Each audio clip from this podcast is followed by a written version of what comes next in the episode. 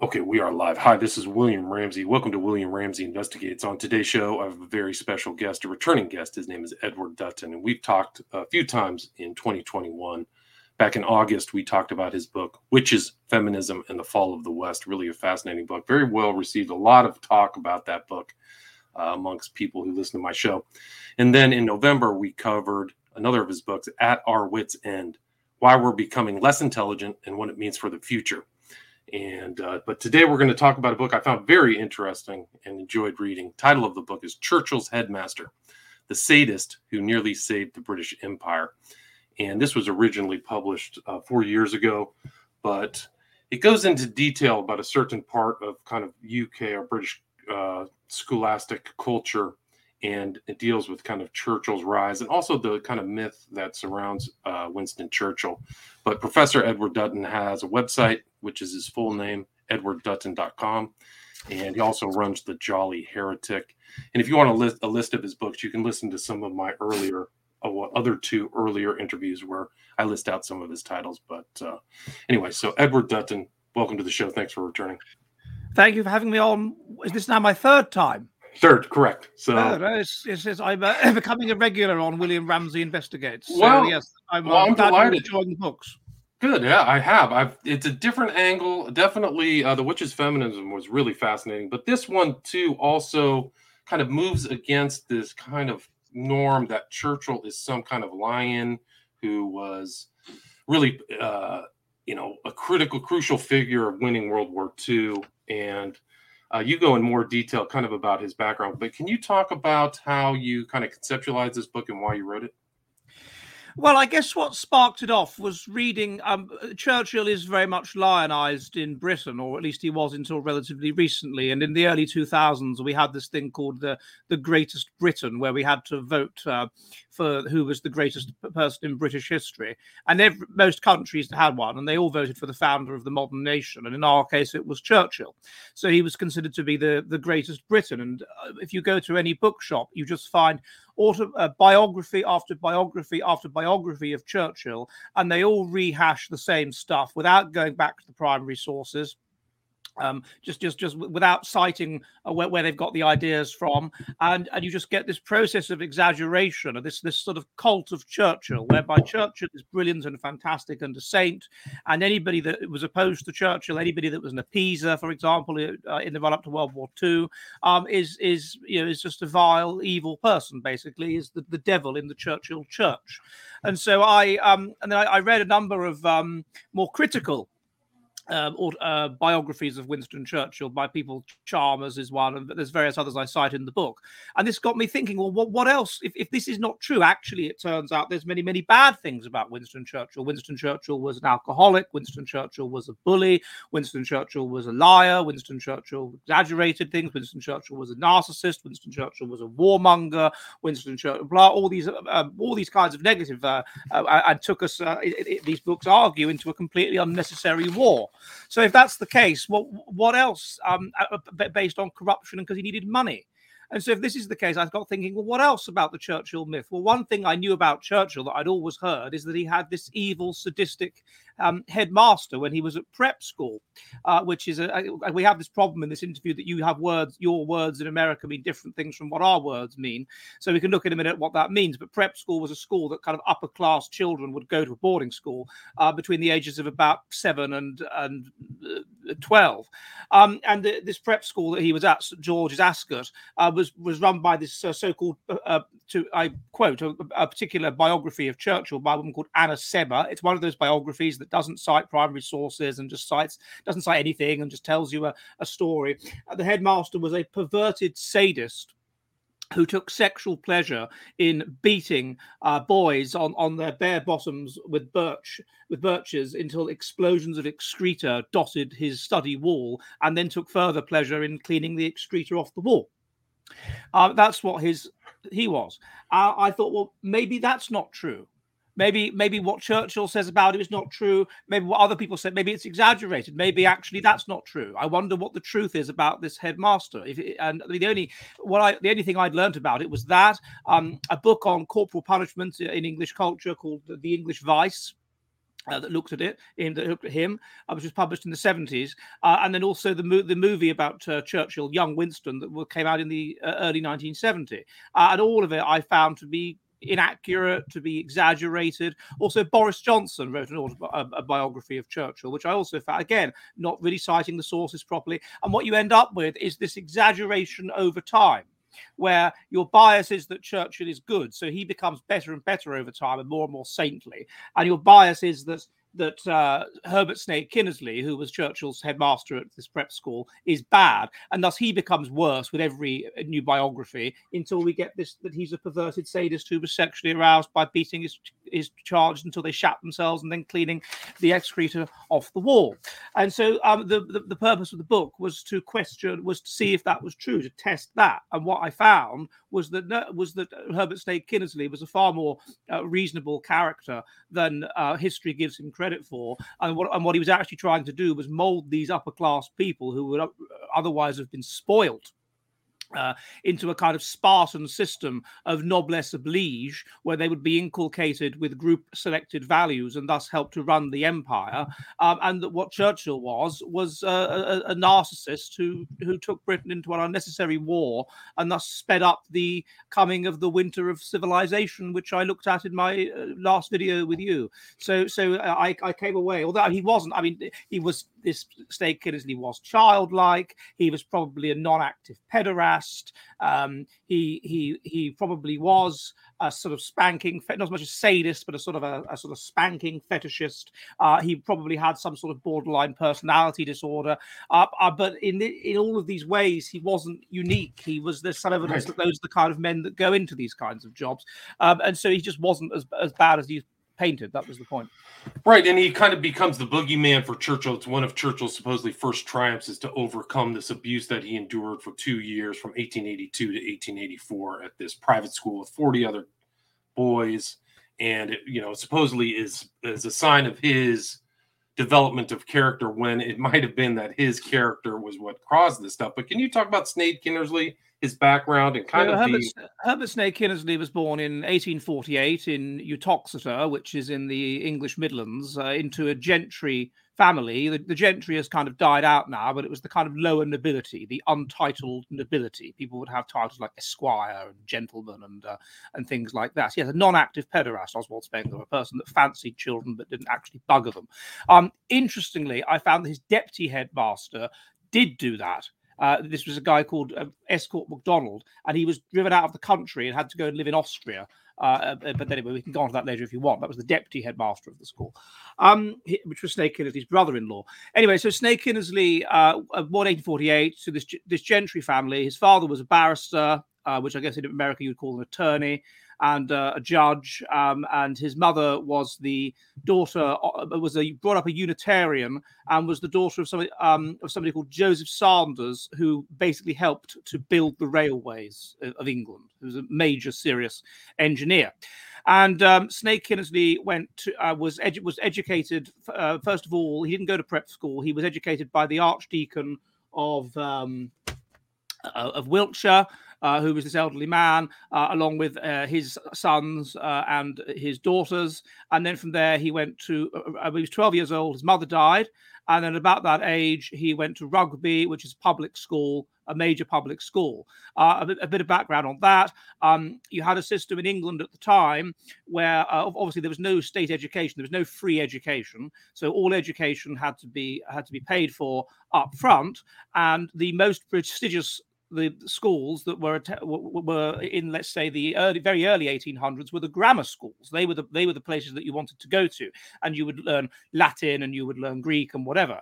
Um the so-called public schools, which were more expensive and would tended tended to be attended by the upper class, were at that stage not particularly academically good and they would have riots that the, that the soldiers had to become involved with, and there was poor discipline, and there was violence, and there was whatever. And the public schools were reformed um, round about 1840 by I forget by this this reforming um, headmaster of Rugby uh, called Thomas Arnold. Um, and, and and they were reformed into this very strict system uh, uh, based. They were all classicists into Greek culture and whatever, and they very much liked um, Plato, and Plato very much liked the Spartans. And the Spartans had this idea that the upper class shouldn't know their parents, the upper class should be taken away from the tribe at a relatively young age. Uh, they should be sort of brutal, so, so that they don't become decadent because they're rich and whatever. Um, they should be uh, brought up in this very strict system, this sort of harsh yet structured system to prepare them to, to cope as the soldiers who lead the tribe. So it, it, should be a system that inculcates them with the religion of the tribe. They are the golden class in Plato's view, um, and they should be inculcated with the religion of the tribe, and they should be militarized um, such that they have a sense uh, uh that they, or yes, they are wealthy and have all these privileges, but they have this strong noblesse oblige and they are responsible for the tribe. Um, and uh, this should be done through a system systems of beating basically and physical punishment and all of this sort of thing. And so this was what thomas arnold of course they always had beatings at these schools but he made it much more rigorous much more systematic um, um, and much more based around and, and he brought in higher academic standards and whatever. And so rugby starts being this very very good school. Other public schools including eton start imitating rugby. Um, then the public schools become considered more prestigious than the grammar schools and become associated by their then with the upper class, and it becomes a, a, something that you do if you're upper class by uh, the 1840s that you, you send your kids to public schools. So he goes to rugby. Um, then after uh, rugby, where I presume he would have been birched, they had birching, bare bottom birching. That was the standard punishment. All of these, uh, all of these schools, and I go into detail about this in the book. That uh, Sneyd Kynnersley, um, there were examples of people that were far worse, far more severe than him uh, in in this practice, and that the prep schools tended to be more severe than the public schools because they imitated uh, Eton, and uh, Eton, by then Eton was considered the best school. Um, but so, what is a public school? There's no clear boundary between a public school and what you would call a private school. Uh, or day school. Uh, um, it's basically a school that is accepted as being uh, like rugby and the most the more like rugby it is the more it is a public school after rugby he goes to cambridge where he studies law. His father was also a lawyer and he studies law. And then after that, and this was not an uncommon thing to do, um, he sets up a prep school. And these prep schools were were set up. They were it was a purely they were proprietary schools. They were set up to make money, and basically you you get a bunch of chaps. Uh, uh, no, well, first of all, sorry, he, he first of all got a job at a uh, teaching at a prep school in Slough, uh, which is near Eton. Um, and then uh, Alden House, it's called. And then uh, after that, he in uh, uh when was it now? The 1877, uh, I think it was. Um, he and another chap got together who'd also been at uh, rugby in Cambridge, and they set up their own prep school. These were set up to make money, and his was a particularly prestigious, high-class prep school, and he was able to get all of the great and the good on the advert to you know, members of Parliament and bishops and goodness knows what to say what a great chap he was, and um, it was the be- it was the best. It was considered the most expensive and the most prestigious prep school in the country. Had all kinds of facilities. Uh, uh, he was very apparently he was very good with children. He knew what children wanted uh, and what made life fun for them. And apparently, because he was quite childlike himself, so he knew what they wanted, uh, and he. Um, uh, all these amazing prizes that you would get and trips and adventures and all this kind of stuff. Uh, and the food was good, so it was three square meals a day. There was activities. Oh, incredibly high standards of food. So uh, the, the, the, the, the food at these public schools and whatever was known to be fairly awful. But there was a chap called Roger Fry who was one of his pupils, and he was from an extremely wealthy background. His father was a um, a barrister or something like this, very very rich. Uh, and and he said that the standard of food was a good was a lot better than the standard of food he was used to at home. And and at home, he you know he said, oh well, there'd always be sirloin on a on a Sunday so they'd always have beef on a Sunday and all that. So he obviously had good standard of food at home, and the food at that prep school at St George's Ascot was considerably better than what he was used to at home, and he would have been used to good food. So very, very nice food. Again, atypical, I think, for um, for public schools anyway. So yeah, and and and he would do, these adventures. He'd take them out all over the place to to London, to to to. I, I listed in the book to factories to see how they operate. There was constantly adventures. I, I talked to the grandson of one of his pupils, and all this the, the, grandson was ever told by his grandfather. His grandfather was the secretary to the Lord Chancellor. Was he just gave the most amazing prizes? Sneyd Kynnersley. He gave the most sumptuous prizes. Um, I got hold of the diaries of a, of a boy who, uh, at the time, you know, age whatever nine, ten, was keeping a diary while at that school and um, I, I got in touch with his grandson, who um, used to be married to Jim Callaghan, our former prime minister's daughter, and who was the British ambassador to America in the 70s.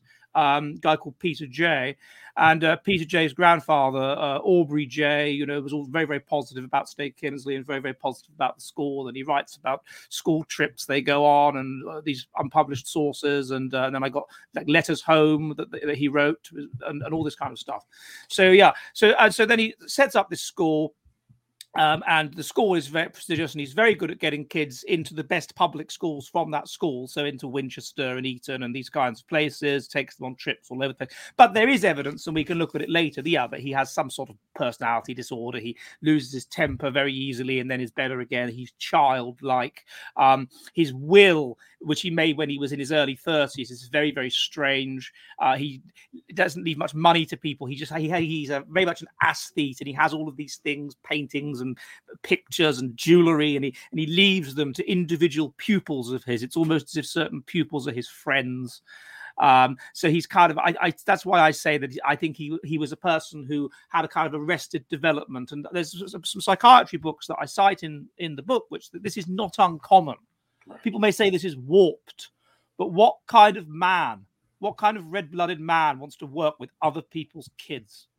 Right, uh, young kids. So they're they're starting very young, eight, eight years like, old, twelve, yeah. and apparently he was more interested in and more fond of the older ones, and this would be completely consistent with what I we know of these pedophiles basically that they that they, that they are tra- they get a they have a fetish uh, which is that they're attracted to children um, and this seems to happen because they are they get kind of psychologically trapped at a certain age.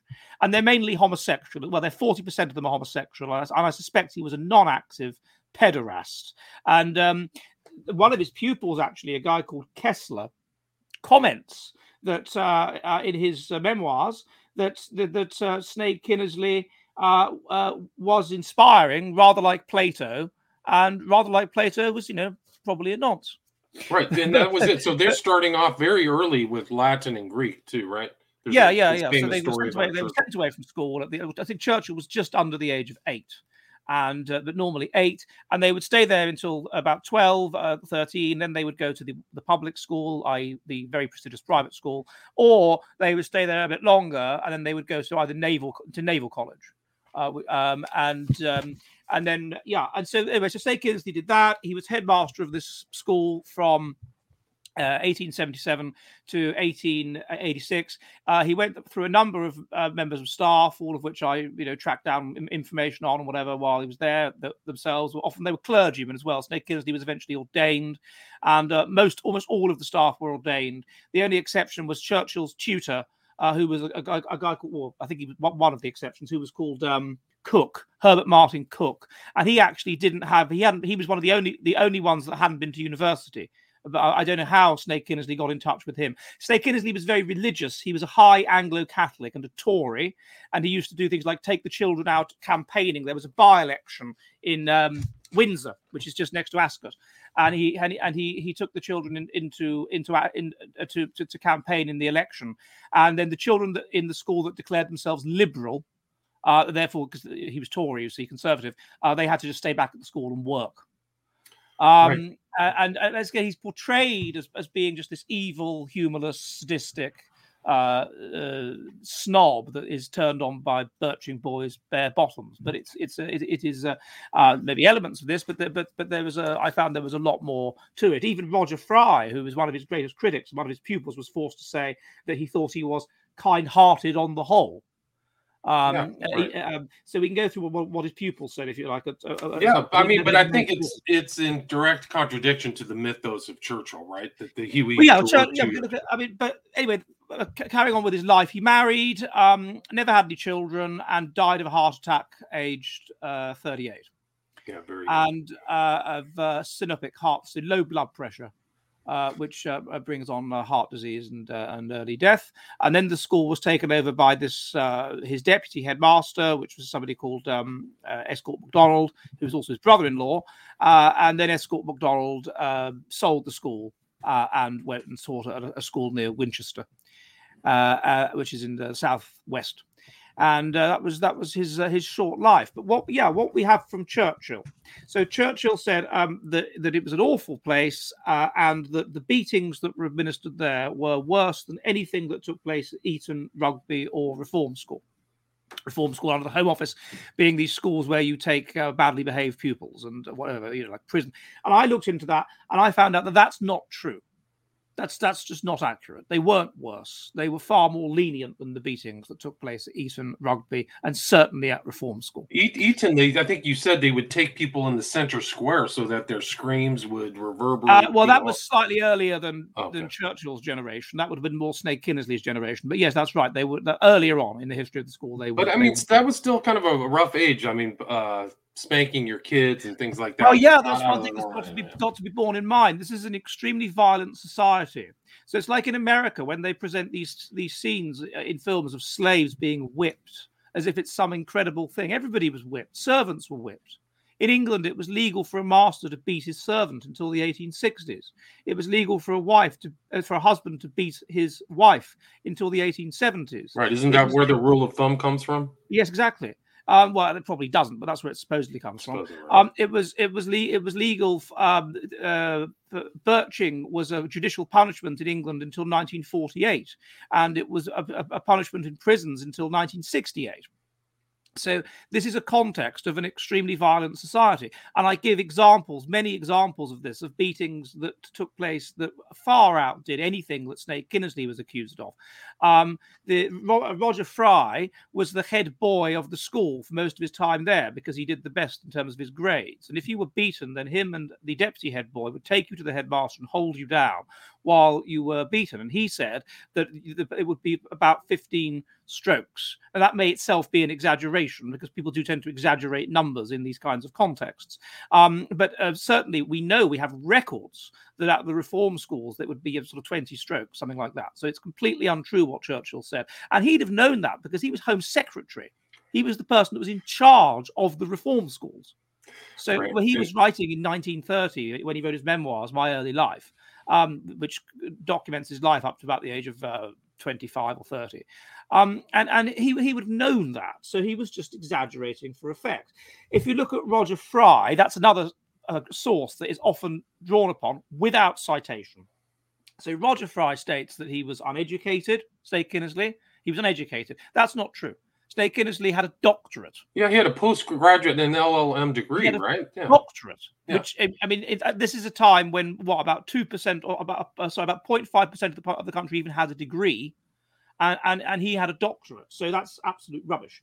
Um, secondly, uh, he said he was a sadist. So he liked hurting people, liked their pain.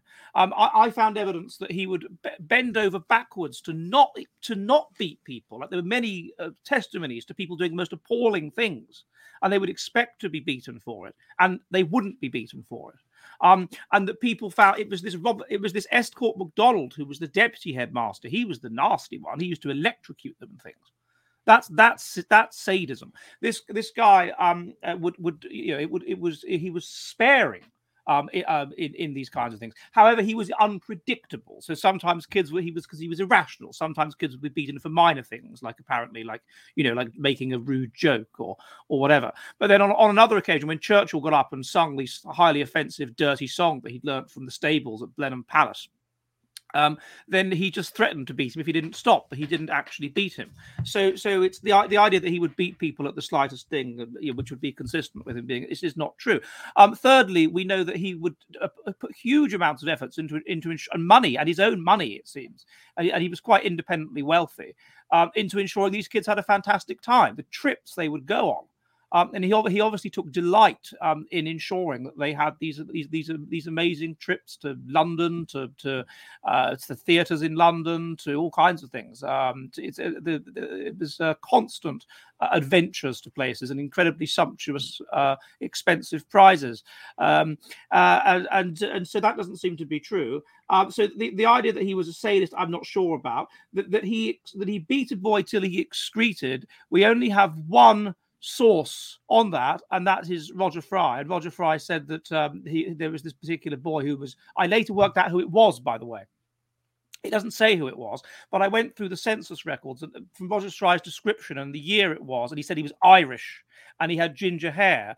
There's only one boy it could be, and it's the great grandfather of Sarah Ferguson, who was married to Prince Andrew. That's definitely who it was. That's who the boy was. Right, but um, that whole story got morphed and became that story got exaggerated over yeah. time. And I, I, found that there were other cases of it because they were always beaten on the bearer ass. Because if you look at the evolution of this punishment, uh, which I also look at in the book, like where has it come from in evolutionary terms? It is it is that uh, the person uh, uh adopts basically the sec- it comes from monkeys. So when, when you have when, when monkeys get in a fight and one of them wants to avoid the other one killing them, he will adopt the sexual submission position the position of humiliation. Um, and this will uh, uh, alleviate the tension and end the fight. And this, and you get this in all cultures. This system of spanking in all known advanced cultures, in East Asia and Asia, and whatever. Not so much among tribal cultures, but you do. And so it seems that that's where it comes from. It's it's it's submission signaling in a kind of, I guess you could say, pseudo sexual way. But anyway, that's where it, it comes from. Um, uh, uh, and um, there were other cases of beatings that were far more severe than anything he meted out, including children beaten until they urinated or shat themselves or whatever. Uh, right. so, sorry to interrupt, but Churchill's account is very self-serving because he's kind of takes himself out as being anybody uh, who would merit being. Uh, oh well, yeah, yeah. So then, if you look at so. Um, according to Claude Schuster, who was there just after Churchill left, the rumors about his behavior were unbelievable. He did the most unbelievable appalling things. Like one time he, you know, he'd steal from the pantry. Um, yeah, he yeah, he absolutely would never behave. Just appalling behaviour. He once stole the headmaster's hat and destroyed it, for which he wasn't beaten because the headmaster was just so upset and devastated. Headmaster's favourite hat. He was just absolute shit, basically. He was a horrible, horrible, badly behaved, nasty boy, and nobody liked him. Um, and and there were testimonies from, and there was not somebody else that was there. Oh no, sorry, Schuster was there while Churchill was there. Just after Churchill uh, uh, left, then this guy called Maurice Baring turns up, and Maurice Baring had heard the most unbelievable rumors about him. Okay, they may have been exaggerated, but the, but the, his behaviour was just beyond anything that was that was ever known. So, so yeah, Churchill was incredibly uh, badly behaved, and uh, the idea was, as I say, you wouldn't be beaten for the slightest thing. You, they, they would do this reading of the school reports, and if you had been, uh, there were many examples I find in the book of things that uh, even at a non uh, any any other school you might have been beaten for, like ballsing up your Latin or something like talking in class or any all of these things. And no, they weren't beaten. They weren't. They were only beaten for, for very, very, um, for what was considered by the standards of the time, very serious misbehavior, which swearing and whatever and bawdy behavior was, um, uh, and and you know for just generally being incredibly badly behaved. And so it's, right. it's and there were people was... that I this I go through the um Roger, I mean the, the the testimonies. Roger Roger Fry was never beaten. Um, this uh, Maurice Baring was never beaten. Aubrey Jay was never beaten. So you you, you had to do something uh, in order to. There was a guy called Edmund Backhouse who was, and uh, Edmund Backhouse uh, as a sinologist was later revealed by uh, Hugh Trevor Roper to be just a pathological liar. Um, and, and he gives an interesting testimony, which can be provably wrong, provably nonsense. Um, about but about the allegation is Edward that there was like daily floggings, no. like it was a torture chamber. No, that's the way it's, it's, it's done, and you, just it's totally inaccurate. So um, Kessler, uh, this Kessler guy, uh, he admitted that there was beating, bare bottom beating, but that was the case with all of these prep schools, and that it, that you had to be really, really, really bad, and if you were, then you would be beaten until blood was drawn, essentially. Uh, but you had to be really, really, really, really bad. It never happened to him um, uh, but you'd have to be incredibly do, do, something incredibly bad in under the system of the time. Uh, for example, there was you, you, they, the school had electricity. It was the first school in the country to have electricity. and uh, you weren't allowed to switch the lights on and off. And the boy did that, and so he was flogged. But the rule was clear that if you did that, you would be flogged. Um, so he knew that was the rule, but and he did. Uh, Aubrey Jay, uh, say, uh, like Kessler said, he was this inspiring teacher. He was this brilliant teacher, and that when Churchill's memoir was was published, saying how awful, implying how awful Sneyd Kynnersley was, he wrote to his. Well, he said it was his wife, but it couldn't have been his wife because his wife was dead by then. It must have been his um, his uh, sister-in-law. He wrote to saying that uh, that's not true. You know, we, we we all thought he was great. Uh, there was a guy called Bonham Carter, who is an ancestor of the uh, actress oh, Helena Bonham Carter. Um, who, who, we have from him testimony of how incredibly helpful Sneyd Kynnersley was and how he bent over backwards to help him get into a good public school and all of this sort of thing. We have Maurice Baring, who said he was an inspiring teacher. He was a brilliant teacher. He really made him fascinated by stuff, but he was childish he was childlike he would there was many examples he gives like once Maurice Baring was taken out of school to go into a party um, run by the princess royal and Sneyd Kynnersley was ev- evidently jealous of this and then another time he was brought home or whatever and because it was very bad weather and late at night uh, uh, and uh, he his mother rung through to, or telegraphed through to Sneyd Kynnersley and said he should stay home and not come back that night. And then Sneyd Kynnersley said if he doesn't come back, then Ted not come back at all because he was jealous of that he'd gone to meet the Princess Royal. That kind of childlike dimension to him. Was, right, was but it's it's very easy for these people to malign or uh, twist his character because he died. So you can impl- impute all the stuff. You, yeah, you can say what you like. Right. Another thing, another thing I have with Churchill is um, a, a source that was uh, Churchill's cousin. So this is Shane Leslie. Obviously, with these aristocrats, a lot of a lot of them have quite prominent, a lot quite eminent. They're members of parliament or peers of the realm or Churchill's whatever. dad was all, what the they've all right? written. They've all written memoirs, and, and you can get hold of these memoirs. So here's, for example, here, here's to Shane Leslie. You know, I just I, I found this uh, obscure old book, and and uh, and he he says that. Um, uh, somebody had said to him that uh, Sneyd Kynnersley was particularly attracted to ginger haired boys and that Churchill was ginger, and therefore he may have beaten him more because he liked seeing his ass or something. I don't know because he was because he was ginger. Um, the only source for this is uh, apparently somebody called Arbuthnot, so it's not a particularly good uh, source. We don't know who the, the person is. It's an unknown source for the ginger thing. And then the other thing that uh, Leslie says, and it must have been Churchill that told him this, and, and he admits that Churchill used to tell him tall tales, is that after he left left um, when, when he was at uh, military academy in Sandhurst, which is quite near to this school, um, he he went there and confronted the headmaster. He was going to go there and beat him up, and then and then discovered that he died, and uh, that seems to be absolute. Um, that's that's uh, nonsense because uh, he, he or discovered it was under new management, and I, I worked out that that couldn't possibly be. That couldn't possibly have that that never happened. Yeah, you um, mentioned that Churchill knew somebody you had to have known that Sneyd Kynnersley. Yeah, he he he he knew he must have known he was dead because he was um uh, he was with somebody who uh, uh, he when he was in India who had had been with um had been at that school when he died when the headmaster died so yeah, he must have known that he must have known he was dead. It seems unlikely he didn't know he was dead. But so anyway, he, he said he said he went there and found that the, that the school that the, the, guy the guy had died and the school was under new management. And uh, I, I, found that the years weren't consistent with that. The school it, it's it's all it's all mixed up. I can't remember exactly what I wrote because unfortunately I wrote. But, but so no, but th- uh, this is very important because it it kind of dissipates the mythos of Churchill and the, the self-serving stories that he told about himself in his past and really created kind of this uh, this kind of historiography that morphed away, you know, and told these lies. Like you mentioned in your book, all these other authors who continued this kind of story about, you know, Churchill being abused, that that Sneyd Kynnersley, this one woman she wrote, I quoted, he loved cleaning up the excreta left on the walls. Like that's such uh such a stretch. I mean, yeah, it's uh, it's absolute, it's absolute, it's absolute. It's it's not. It's literally. I mean, there is a sort. The source that says anything remotely close to that is this Roger Fry, and that's not what he says. And another thing that has another thing Roger Fry says is that um, he must have been, in his view, perhaps turned on by beating kids because if if not, then he would have stopped beating it immediately and left it to a more suitable time. But then one thing that is admitted by Roger Fry himself, which was censored from his uh, posthumously published memoirs that were pub- that were censored by Virginia Woolf is that he came back once from um, being the head boy of a particular beating with a, with an erection.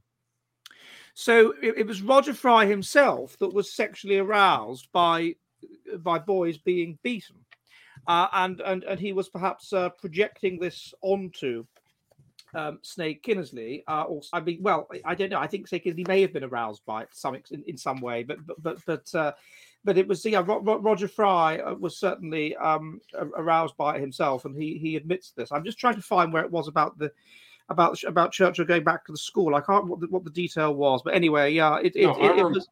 Yeah, I remember that part in your book, but also it's kind of you put Churchill on kind of the psychopathic spectrum, like all of his personality traits uh, kind of were established young and oh well, yeah if you had look a main the, impact upon if you look at the detail the, the detail about uh, the nature of churchill he is um he is a what he he is a, a highly impulsive uh, narcissistic kind of boy. He takes incredible risks even when he's young to the extent of knocking himself out while while jumping over uh, jumping over a, a wall.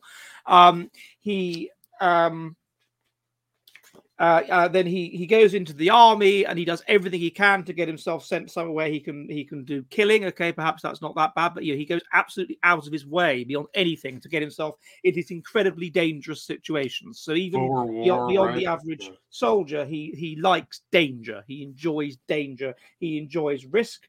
Um, uh, uh then it stops being a soldier and he's a journalist. And again, he deliberately puts himself into these positions of danger and risk. And in his memoirs, he talks about his time in South Africa where he tells clear lies and exaggerations and things like that. It's all sort of a, a merry tale. Then we go into uh, World War One. He's an absolute hawk in World War One, takes incredible risks on people's lives, particularly Gallipoli, involving lots of people being completely unnecessary. Total killed, disaster. Killed, yeah, complete competent. disaster. Um, then, then as we we go up to World War Two, eventually he's out of government, and so he's not. Uh, he's he, he's he's incredibly extravagant. He's uh, has this massive house, Chartwell, to keep up with this huge staff. He the, the pay for MPs was very poor because it was considered public service. So he um, has to get money from somewhere. And so, um, well, he was alcoholic as well, uh, to the extent that when he was in America in about 1930, he like, had to be given alcohol. Otherwise, he'd have se- the doctor was concerned that he'd have seizures if they didn't get hold of America alcohol for him, which was dry. America was of course, dry at the time. Um, uh, and, so uh, everybody at the time, if you look at the at the time, the, uh, 30s thought he was narcissistic, thought he was unreliable, thought he was uh, you know a bit of a, a, bit of a fool basically, and one should keep away from him. But, but uh, in the run up to the war, he was taking money from a group called Focus, uh, which is a, a, a group of trade unionists, Jews, and leftists that wanted a war with Germany for various reasons, and so he would they would give him money to fund his lavish lifestyle. Um, and and then I mean, there's books on his finance called No More Champagne, Churchill and His Money. Staggering risk taking, uh, psychopathic personality, but he would rate himself out of trouble. Right. Uh, and and and and so he just kept pushing for war until eventually he got his war. Uh, once we were into the war, then nobody really wanted the war, and so various attempts were made by the Germans to stop the war. Um, to, to uh, but he just would not have it. He, he and he used the excuse of a, a bomb having accidentally fallen on a, on Rotherhithe uh, in East London just to have total war. Um, and uh, Hitler tried to negotiate uh, through Hess, war. right? I mean, Hess was an attempt to stop the war. That was an attempt to stop it. Of course, the Germans had to cover it up because they'd look stupid. But the, the, the descendant of the Duke in question is clear that Hess flying over to see the Duke of Hamilton was an attempt to stop the war. Um, Hitler did not want to go to war with Britain. He made this absolutely clear in Mein Kampf. Um, and later uh, in life, he said it was like a, he was always felt sorry for bombing uh, England. I can't remember the direct quote, but yeah. And I mean, you can see the sympathy at uh, Dunkirk as well. At Dunkirk, yeah, at Dunkirk, he sort of lets them escape, so there can so there can be a kind of honourable escape for them, which is really unusual for Hitler because his he wanted he saw the English as fellow Aryan people who he wanted to do business with and who he respected from World War One. So he didn't want to go to war with them. Uh, and then during the war itself, it seems that Churchill was just pissed most of the time. Uh, and, and, people people were commenting I think you, on. You wrote in your book that he always had some alcohol in his system. First drink was at 9:30 a.m. So he yeah, was. That's right. Yeah, he was constant. He was constantly drinking. Uh, and and there there are um, there and he also but he wanted to bring back in like shooting uh, for, for for soldiers that misbehaved during World War Two. Uh, uh, he he was the he was a warmonger. He was a, really just a quite appalling uh, uh, individual. Uh, really, and really I, it's also a very important history historiographical elements in your book because you show how Chamberlain actually got. Uh, who was trying to kind of forestall the war, got kind of turned into kind of a hapless buffoon when in fact he really wasn't. He was trying to buy time and gain time for England uh, to prepare for something that was coming. So there's uh, a lot of interesting elements, and you can see in this book how this lionization of, of Churchill uh, should seen be seen within context or see with the you know with le- not rose-colored glasses. I guess is a way to say it.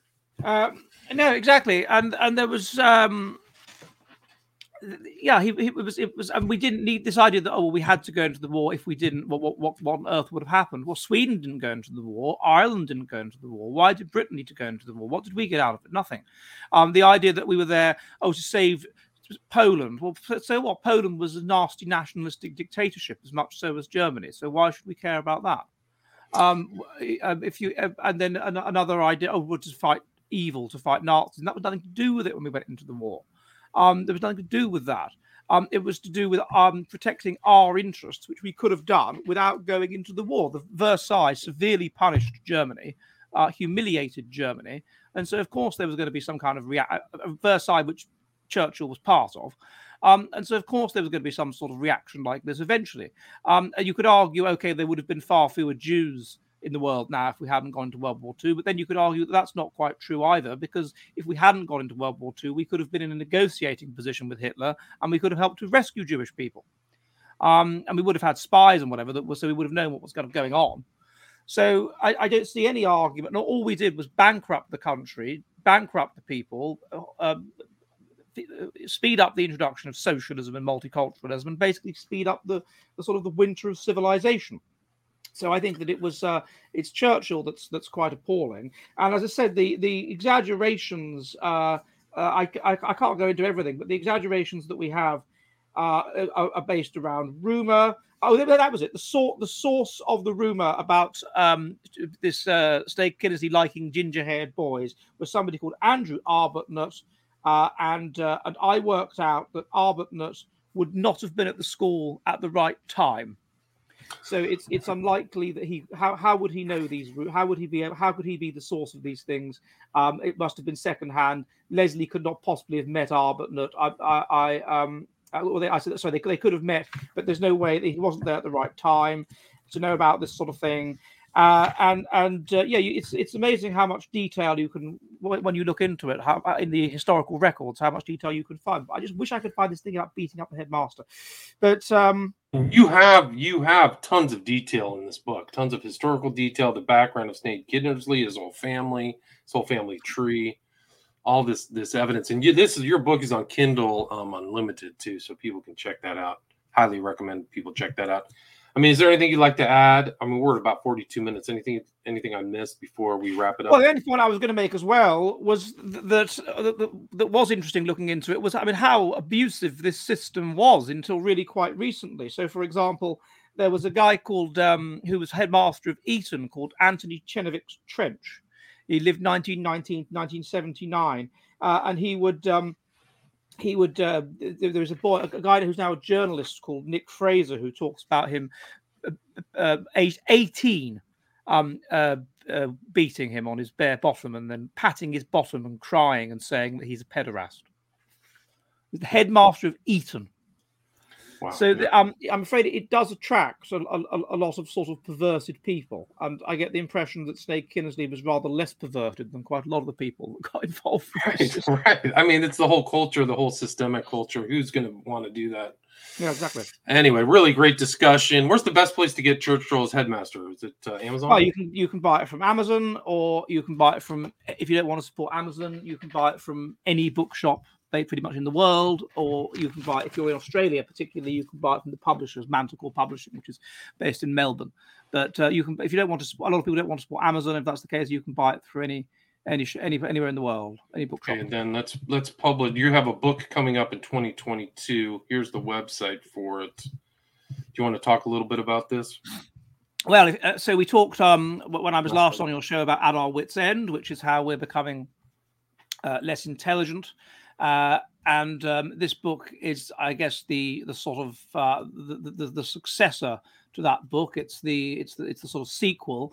Um, basically, it, it takes big data. It takes the the the uh, data we have uh, from America on on who's breeding and, and, and whatever, and it looks how this process, whereby since the 1960s you have had the rise of a new religion of equality and feelings, uh, and it looks at um, and, and how since the 1800 you've had weakened selection pressure, and the result of that is all of these mutation uh, leading to this, a society becoming more and more individualistic. You then have runaway individualism, which uh, pushes every, everybody in an individualistic direction. Basically, in the end, tells you shouldn't have children and whatever, and makes everyone despondent and depressed and unhappy.